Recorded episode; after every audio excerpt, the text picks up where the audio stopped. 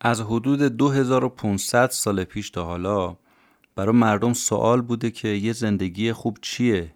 چطوری باید زندگی کرد؟ چه معلفه هایی داره؟ هر نسل هم این سوالا رو دوباره از نو مطرح می‌کنه در نهایت هر بار پاسخهای دلسرد کننده گیرش میاد چرا؟ چون دنیا انقدر پیچیده است که نمیشه اونو تو قالب یه ایده کلی به اضافه چند تا اصل تشریحش کرد نویسنده این کتاب یه جعبه ابزار ذهنی ارائه کرده تا بتونیم دنیا رو بهتر بشناسیم و توش زندگی کنیم. سلام. این اپیزود بیستم پادکست کتاب جیبیه که در اسفند 99 منتشر میشه. کتاب جیبی پادکستیه که جمعه ها پخش میشه و من مهدی بهمنی هر هفته خلاصه یک کتاب رو تعریف می‌کنم.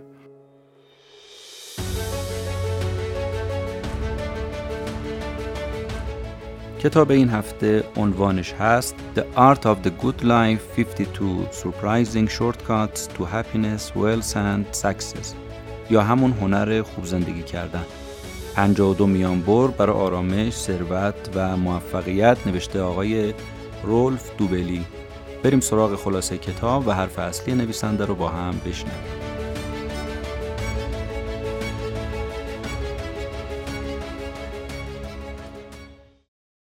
سرکار ننویس ننویس دارم میرم. تازه پاک کردم رفتم اون طرف خیابون داروامو بگیرم سریم بیام. معمور یه نگاهی به ما می‌کنه بعد برگه جریمه رو با احترام تقدیم ما می‌کنه. ما هم کلی بالا پایین میپریم ولی هیچ فایده ای نداره. برگه جریمه رو با عصبانیت می‌گیریم پرت می‌کنیم رو داشبورد ماشین. واقعا چند وقته که ما داریم این کار رو انجام میدیم. خیلی ساله. تا کی می‌خوایم ادامه بدیم؟ تا زنده ایم پاینده ایم.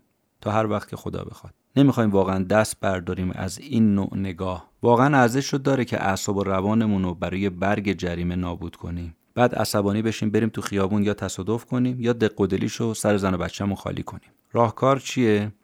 یه حساب مخصوص باز کنیم برای پرداخت جریمه هایی که برامون پیش میاد. هر ماه یه مبلغی توش بریزیم بعد هر ماه یا سر سال این جریمه ها رو پرداخت کنیم که فشارم بهمون نیاد از جهت اقتصادی و همچنین روانی. همون کاری که آقای روفتوبلی نویسنده این کتاب توصیه می‌کنه و میگه من خودم این کار رو دارم انجام میدم. تو دنیای روانشناسی اسم این ترفند حسابداری ذهنیه. یعنی به خاطر آرامش ذهنیتون عمدن خودتون رو اینجوری فریب بدید. اینکه پول قبض جریمه رو داریم از کجا پرداخت می‌کنیم این کمتر به ما ضربه می‌زنه. اگه مستقیم از حسابمون بدیم دردمون می‌گیره. اما اگر از اون حساب خاص بدیم نه. برای همینه که وقتی ما پولی رو تو خیابون پیدا می‌کنیم چون براش زحمت نکشیدیم راحت هم خرجش می‌کنیم. اگه می‌خوایم یه زندگی خوب داشته باشیم باید تفسیرمون رو از حوادث زندگی عوض کنیم. فرض کنید به یک کشور فقیر سفری برامون پیش اومده. حالا یا کاری یا غیر کاری تفریحی هرچی از این کشورهایی که تو کوچه بازارش گدال لباسای آدمو می‌گیرن ول نمی‌کنن تا جیب آدمو خالی کنن. یه دفعه دست می‌کنید تو جیبتون تو رستوران پول غذا رو حساب کنید می‌بینید که بله کیف پول هست اما توش پول نیست. یه جایی تو این کشور فقیر یا تو مترو یا تو اتوبوس یا تو ماشین یا کوچه خیابون بالاخره یه جایی پولاتون رو زدن. ولی با مهربونی کیف پولتون رو با مدارک گذاشتن سر جاش. الان حالتون چطوره؟ صورتتون سرخ میشه گوشاتون داغ میشه رگ گردنتون می‌زنه بیرون هر چی فوش دارید سر مردم این مملکت و اینکه چه مملکتیه و چه کشوریه و چه مردمیه که اینقدر دزدن نثار این آدمو می‌کنید. خب همه اینا رو گفتیم. خالی شدیم. حالا چی؟ که چی؟ به قول انگلیسا سو وات چیکار باید بکنیم الان؟ اینجا همون ابزار ذهنی به کمکمون میاد. فکر کنید که این پولی که از شما دزدیدن یه آدم بیشتر از شما بهش نیاز داشته و بدون اجازه البته از جیب شما اینو کش رفته. چون هرچی هرس و جوش بخوریم پول که بر نمیگرده. اما اعصابمون نابود میشه. پولمون رفته مغزمون هم تعطیل میشه. اینجوری یه آب سر ریختیم رو سرمون مثل رادیاتور ماشینی که جوش آورده یه کمی خنک میشیم. پس این حسابداری ذهنی و اینه که تفسیر و نگاهمون رو از وقایع اطرافمون مخصوصا تو مسائل مالی عوض کنیم خیلی می‌تونه تو بهتر زندگی کردن به ما کمک کنه. نویسنده این کتاب میگه من ترجیح میدم پول هزینه های هتل اما پیش پیش پرداخت کنم. چرا؟ چون نمی‌خوام آخر سفر مسئول پذیرش هتل یه صورت حساب پروپیمون مثل یه حکم نظامی به ابلاغ کنه و خاطرات رمانتیک سفرمو با این کارش نابود کنه. بنابراین اولش میام پول رو پرداخت می‌کنم که آخرش با خیال راحت سفرمو تموم کنم. طبق گفته دانیل کانمن که برنده جایزه نوبل هم هست طبق قاعده اوج پایان فقط شما نقطه اوج و نقطه پایان سفر یادتون میمونه و بقیه همه رو فراموش می‌کنید. پس اینکه سفر من عاقبت به خیر بشه و خوب تموم بشه خیلی مهمه. برای همین نویسنده میگه من ترجیح میدم پول صورت حساب موندنم توی هتل رو همون اولش پرداخت بکنم. این درباره کارهای دیگه ما هم مثل مسافرت صدق می‌کنه. یعنی می‌تونیم با مدیریت کردن مالی و غیر مالی کارهامون تو زندگی خودمون رو از استرس نجات بدیم و آروم بکنیم. تو روانشناسی میگن اول پرداخت کنید بعد لذت ببرید و استفاده کنید. اسمش هم پیش شرطه چرا ما از این ابزار ذهنی استفاده نکنیم؟ این نوع حسابداری ذهنی زهر پرداخت پول رو می‌گیره. یعنی وقتی پول میدیم دیگه دردمون نمی‌گیره. شما نگاه کنید ببینید وقتی سوار یه ماشین میشید با یه تاکسی می‌خواید از جایی به جای دیگه برید موقع پیاده شدن از راننده وقتی می‌پرسید چقدر شد اگه یه ذره کرایه رو با نرخ دیروز متفاوت بگه چه حسی بهتون دست میده؟ شروع می‌کنید اول یه سری حرفا نصار جناب راننده کردن که آره همه راننده و همین جورن بیانصافن هر روز دارن قیمت رو بالا می‌برن. اگر دیگه نرید سراغ مردم و مملکت و چیزهای دیگه خلاصه به همینجا ختم به خیر اگر بشه یا نشه. برسید به مقصد صحیح و سالم دعوایی پیش نیاد و درگیری به وجود نیاد به خاطر کوبوندن در ماشین و دعوای راننده با شما آخر سر تنها چیزی که براتون باقی میمونه یه اعصاب له و لورد است. پول کرایه رو دادید اعصابتون هم به هم ریخته. یه چندر قاز می‌خوایم پول سیف کنیم ذخیره کنیم از اونور تمام انرژیمون رو از بین بردیم. ما حاضریم مفت اعصاب و روانمون رو از بین ببریم. این کاری که داریم با خودمون می‌کنیم. و دقیقا همین باعث میشه که زندگی های ما خراب بشه. اون وقت باید کلی خرج کنیم یا اینکه بریم روانمون رو دوباره درستش کنیم و یا اینکه دچار یه مریضی جسمی بشیم که کلی هزینه های پزشکی پرداخت بکنیم. از جهت صرفه اقتصادی هم حساب بکنیم این روشی که نویسنده پیشنهاد می‌کنه که روش حسابداری ذهنی خیلی با صرفه تر از هر جهت.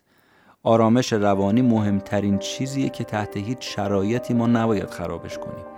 واقعا پول انقدر ارزش نداره که به خاطرش ما جسم و روانمون رو از بین ببریم.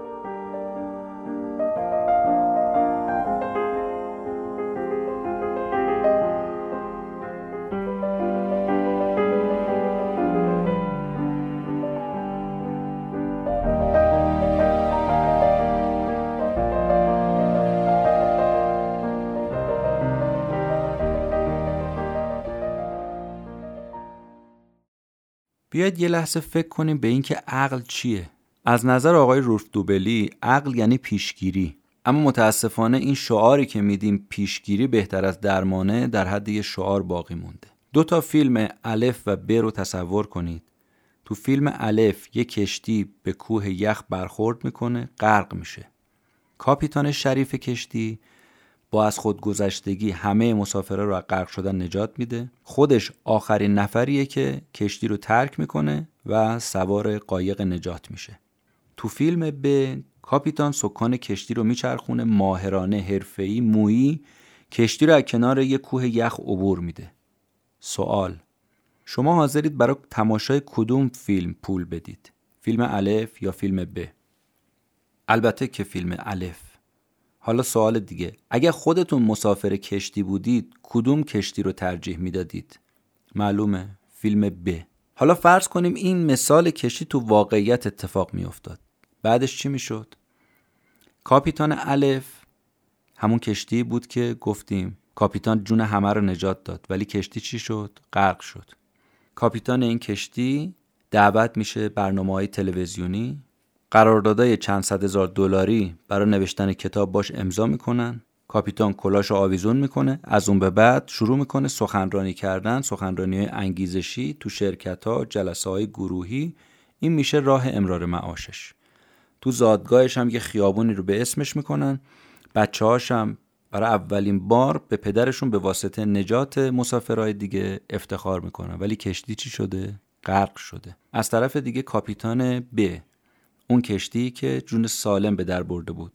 ماهرانه حرفه‌ای کاپیتان یخ و رد کرده بود. سالهای سال تا زمان بازنشستگیر شروع می‌کنه همینجوری مویی هی کشتی رو از کنار موانعی که تو دریا هست عبور میده. دقت کنیم با اینکه کاپیتان ب ماهرتر از کاپیتان الفه اما در واقع تو حقیقت تو بیرون تو خارج کی مورد احترامه؟ کدوم بیشتر احترام میشن؟ چرا؟ جواب اینه که اون کاپیتان الف بیشتر مورد احترام قرار می‌گیره. اونی که کشتی رو زده غرق کرده. چرا؟ چون مردم اون رو به عنوان یه قهرمان ملی می‌شناسن. نمیگن کشتی رو به خاطر حواس پرتی یا بیدقتی یا هر چیز دیگه غرق کرد. میگن جون این همه مسافر رو نجات داد. خب موفقیت کاپیتان ب رو در واقع اینجا کسی ندید. جز خودش. خودش بود که فهمید فقط چی کار کرده. چه هنری به خرج داده تونسته کشتی رو از کنار مانع عبور بده. ولی کسی نه براش دست می‌زنه نه هورا می‌کشه نه تشویقش می‌کنه نه هیچی. ما نوعا عادت داریم موفقیت هایی رو که از بیرون می‌بینن و می‌بینیم رو تشویق و تحسینش کنیم. به خاطر همینم است که موفقیت هایی که خودمون به دست میاریم و یا اصلا نمی‌بینیم یا اصلا حساب نمی‌کنیم. واقعیت اینه که حداقل نصف موفقیت های من و شما از راه پیشگیری کردن به دست میاد. خیلی وقتها هم میشه که مثل بقیه آدما دست گل به آب میدیم. اما تو اکثر موارد شاید تو 90 درصد موارد ما بهترین و درستترین کارمون رو انجام میدیم و مواظبیم که اشتباه نکنیم. همین الان وقت بذاریم به اون خطرهایی که از سرمون رد شده به لطف عقلمون و اون پیشگیری و آینده نگریمون یه توجه و یه دقتی بکنیم. چه خطرهایی که از ما رد شد به خاطر پیشگیری کردن مخصوصا تو همین ایام کرونا که ما رو تهدید می‌کرد از خیلی از ماها به خاطر پیشگیری و دقت و توجه این بیماری رد شد.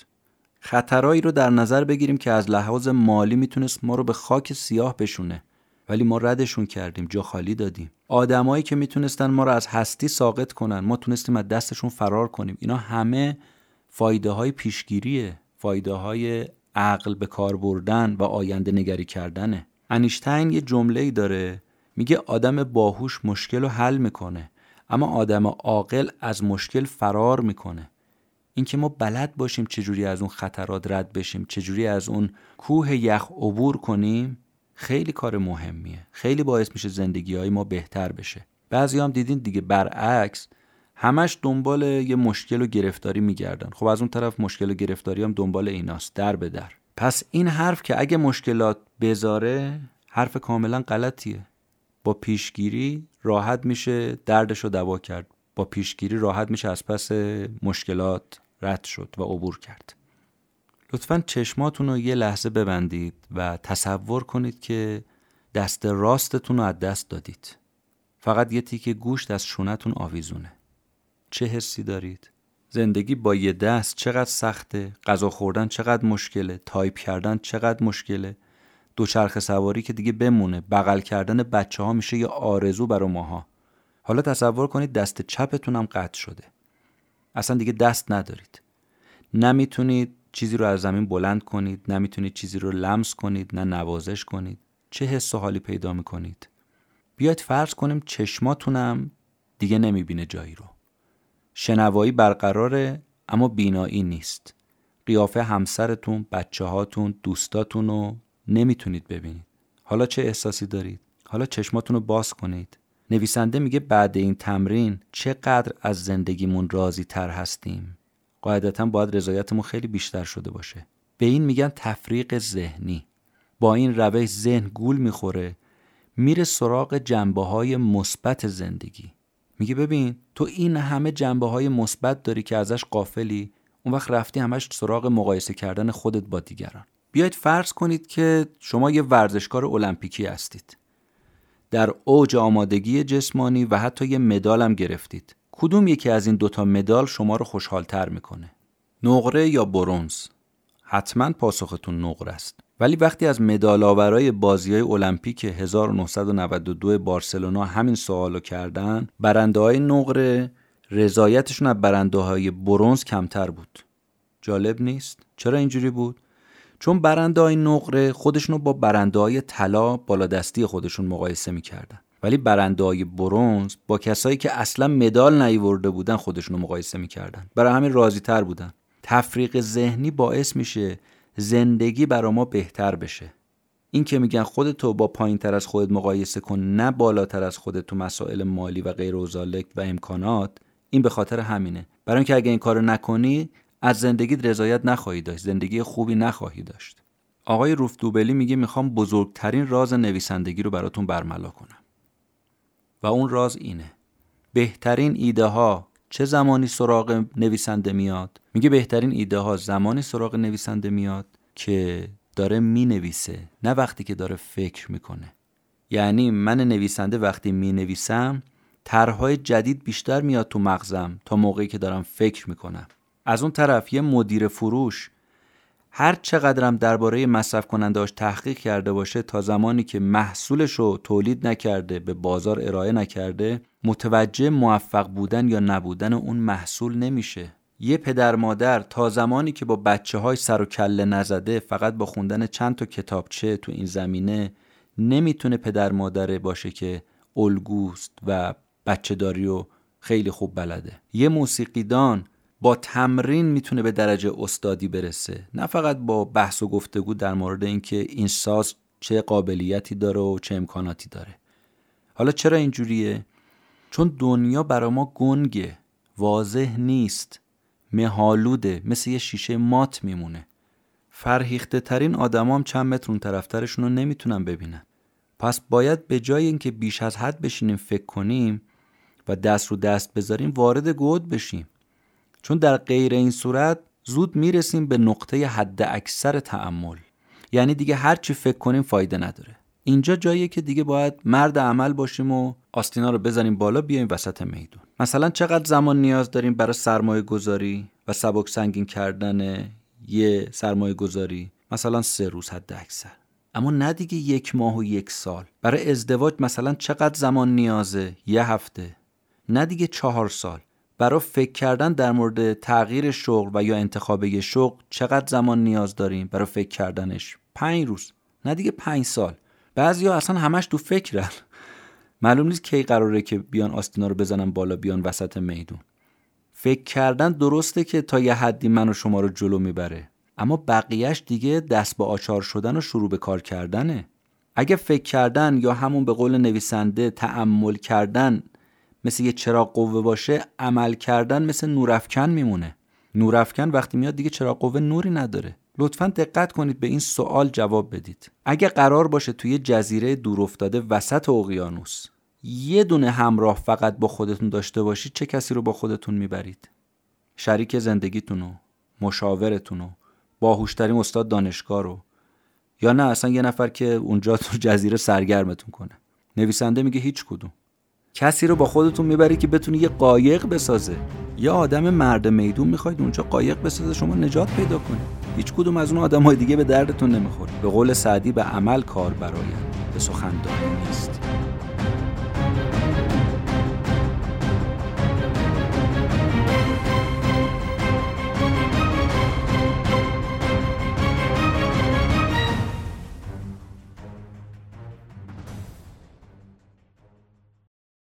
سال 1939 بعد از حمله آلمان به لهستان و آغاز جنگ جهانی دوم انگلیس سربازاشو فرستاد اون طرف کانال مانش هدف چی بود؟ هدف این بود که انگلیس ها از فرانسویان تو جنگی که قرار بود به زودی با آلمانا فرانسویا پیدا کنن حمایت کنن دفاع کنن. یه سال بعد 300 هزار تا سرباز انگلیسی توی شهر بندری تو شمال فرانسه به نام دانکرک. اینا مستقر شدن تو این شهر بندری تو شمال فرانسه. 300 هزار تا سرباز انگلیسی. چند روز بعد اینا تو محاصره سربازای دشمن خودشونو دیدن.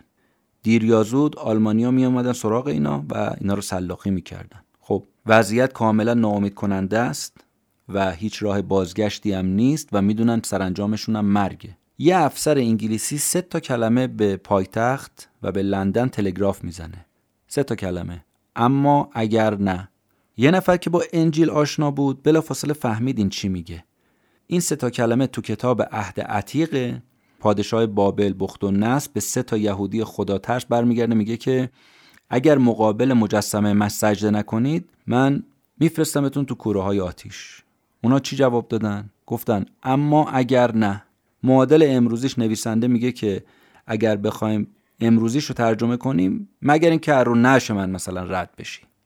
مگر اینکه از رو نش من رد بشی جوابی بود که اینا به بخت و نس دادن و کشته شدن. یعنی ما از تو تبعیت نمی کنیم هر کاری دلت می‌خواد بکنی بکن و هر بلایی می‌خوای سر ما بیار. پیامی که به لندن فرستادن این بود و فهمیدن که این سربازا محاصره شدن راه فرارم ندارن و میگن ما حاضر نیستیم تحت این شرایطی هم تسلیم بشیم. اتفاقا خیلی معجزه آسا چند روز بعد انگلیسا توی عملیات نامنظم محاصره رو شکستن. سربازای انگلیسی و همچنین یه دست سربازای فرانسوی رو تونستن از دست آلمانان نجات بدن و اینا از محاصره خلاص بشن. هنوزم مردم درباره حماسه دانکرک بین خودشون صحبت می‌کنن. چرا؟ چون خواستم بگن یه چیزایی تو زندگی اصلا قابل مذاکره نیست. اینکه ما بخوایم خودمون رو تسلیم دشمن کنیم برای ما تو قاموس ما اصلا راه نداره. به اصطلاح اینا خط قرمزای ماست. یه سری خط قرمزا تو زندگی ما باید باشه. یه سری ارزش ها یه سری اما اگر نه ها اینا چیزایی هم هستن که دیگه با پول نمیشه خرید و فروششون کرد. اسم اینا رو نویسنده می‌ذاره دایره شعن دایره شعن اون عهد و پیمانایی هستن که ما با خودمون یا با دیگران بستیم. البته باید حاضر باشیم بابتش بها و هزینهش هم پرداخت کنیم. نویسنده این کتاب آقای روف دوبلی میگه مثلا من خودم از خط قرمزام اینه که هرگز حاضر نیستم که درباره کسی که ارزش نداره و یا من با براش ارزش قائل نیستم و یا کلا به خاطر پول برای کسی کاری انجام بدم یا اقدامی بکنم. مثلا برای کسی که گفتن درباره شخصیتش کتاب بنویس چون من قبول نداشتم شخصیتشو و در اون حد نبود به هر قیمتی هم پیشنهاد دادن من حاضر نشدم براش کتاب بنویسم. این اسمش میشه دایره شعن. دایره شعن داشتن می‌تونه زندگی های ما رو خیلی بهتر کنه. یه سری خط قرمزا برای خودمون داشته باشیم فیکس آیدیا هایی که نیاز داریم و باید باشه و به هیچ عنوان قابل معامله نیست. ارزش ما خیلی وقتا اونجاها معلوم میشه. وقتی باب دیلان سال 2016 برنده جایزه نوبل ادبیات شد تا هفته ها درباره باب دیلان صحبت بود در مورد اینکه جایزه نوبل ادبیات رو برده. اما از اون طرف تا هفته ها این آقا به روی خودش نیورد به روی مبارک نیورد نه بیانیه داد نه مصاحبه کرد. حتی جواب های آکادمی سوئدی نوبل هم نمی‌داد. تو مراسم اهدای جایزش هم شرکت نکرد. یا به عبارتی سه ماه دیرتر رفت برای گرفتن جایزش. آقا سیل انتقادا از هر طرف شروع شد. چقدر یه آدم می‌تونه نمک نشناس باشه چقدر آدم از خود راضیه چه آدم بی تفاوتیه چه آدم بی اخلاقیه چه آدم بی احساسیه خلاصه. آخر سر دیلان اومد یه مصاحبه کرد با یه روزنامه انگلیسی با یه سردی یه جمله هم گفت تمام. گفت بابت افتخاری که نصیبم شد سپاسگزارم. طرف جایزه نوبل ادبیات رو برده فقط میگه بابت افتخاری که نصیبم شد سپاسگزارم. انگار مثلا این جمله رو مشاور روابطومی به زور گذاشته تو دهنش گفته که آره این جمله رو بگو. تنها برداشتی که میشه از این جمله آقای باب دیلان کرد اینی که باب دیلان واقعا هیچ چیزی براش مهمتر از این نیست که کارش رو درست انجام داده باشه و خودش کیف کنه و لذت ببره. می‌خواد بگه که با ارزش ترین جایزه جهان هم برای من اهمیتی نداره. حالا اینکه این کارش درست بوده یا غلط بوده قضاوتش با شما اما برداشتی که نویسنده می‌خواد بکنه استفاده که می‌خواد بکنه میگه ببینید بعضیا به بالاترین درجات می‌رسن اما اصلا براشون مهم نیست که ازشون تقدیر و تشکر بشه یا نشه. نمونه دیگه ای که نویسنده تو این کتاب ذکر می‌کنه گری گوری پرلمنه یکی از بزرگترین ریاضیدانهای زنده دنیا. البته من جدیدا تحقیق نکردم که الانم زنده است یا نه ولی سال 2002 ایشون یکی از هفت مسئله مهم ریاضی رو حل کرد. شش تا مسئله دیگه هنوز بدون جواب باقی مونده. این آقا به عنوان برنده مدال فیلدز که همون معادل جایزه نوبل ریاضی هست در علم ریاضی میشه فیلدز انتخاب شد اما نرفت جایزش رو بگیره. حتی یه جایزه نقدی بهش دادن یک میلیون دلار. رد کرد. با اینکه بیکار بود و با مادرش توی آپارتمان تو سن پترزبورگ زندگی می‌کرد اما نرفت اون جایزه نقدی رو بگیره. چرا؟ چون می‌گفت فقط برای من ریاضی مهمه نه گرفتن اون پاداش. این آدم می‌خواد بگه که تنها چیزی که برای من تو دنیا مهمه به دست آوردن این موفقیت از نگاه و دید خودمه. اینکه دیگران چی میگن تشویق می‌کنن تنبیه می‌کنن اصلا برای من مهم نیست. حالا شما از اون طرف نتیجه گیری که می‌کنید چیه؟ ببینید آدما چجوری زندگی خودشون رو خراب می‌کنن. همش منتظرن که ببینن دیگران درباره نظرات اینها و کارهای اینا و اقدامات اینا و موفقیت اینا چی میگن؟ اگه تشویقشون کنن میگن ما موفقیم. اگه تشویق نکنن میگن ما شکست خوردیم. خود نویسنده کتاب آقای روف دوبلی میگه که وقتی من نویسندگی رو شروع کردم اولش برام مهم بود که دیگران درباره کتابام چه نظری دارن. نظرات مثبت خوشحالم می‌کرد انتقادات منو به هم میریخ احساس می‌کردم که هرچی بیشتر تشویقم کنن یعنی من موفق ترم. اما بعد از اینکه سن چهل رو رد کردم لحظه باب دیلانی من فرا رسید. فهمیدم که کیفیت کار من هیچ ربطی به باور مردم نداره. کتابای منو بهتر و بدتر نمی‌کنه باورای مردم. بله ممکنه یه خوششون بیاد یه بدشون بیاد. اما این ربطی به کارای من نداره به کیفیت کار من نداره. وقتی این موضوع رو درک کردم چه اتفاقی افتاد؟ از اون زندانی که خودم برای خودم ساخته بودم آزاد شدم رها شدم. حالا سوال اینه کدوم یکی از این دوتا برای شما اهمیت بیشتری داره واقعا؟ کارنامه بیرونی یا کارنامه درونی؟ کارنامه درونی یعنی اینکه خودتون خودتون رو چجوری ارزیابی می‌کنید؟ کارتون چجوریه؟ خوبه؟ بده؟ یا اینکه نه منتظر هستید ببینید که قضاوت دیگران درباره کار شما چیه.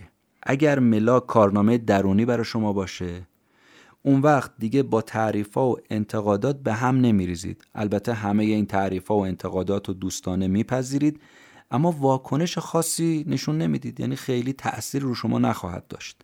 و اما اگر فقط ملاکتون کارنامه بیرونی باشه اون وقت قطعا ممکنه خطرات و سختی هایی رو تو زندگیتون پیدا بکنید.